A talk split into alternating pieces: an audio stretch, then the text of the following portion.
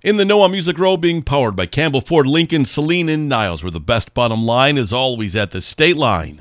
New music, new tours, new babies, and more. Getting you in the know on Music Row.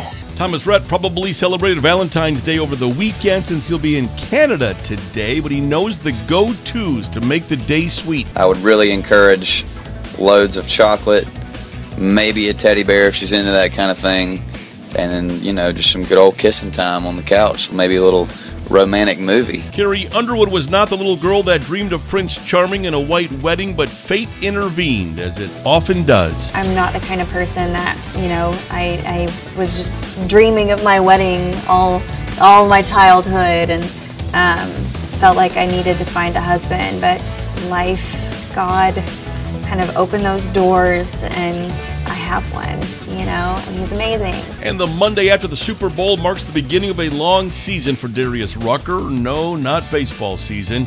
It's the beginning of the wait for football to come back. Ever since I was five years old, I love football, and uh, I love how physical it is. I, I love the chess match of the game. I love the speed of the game.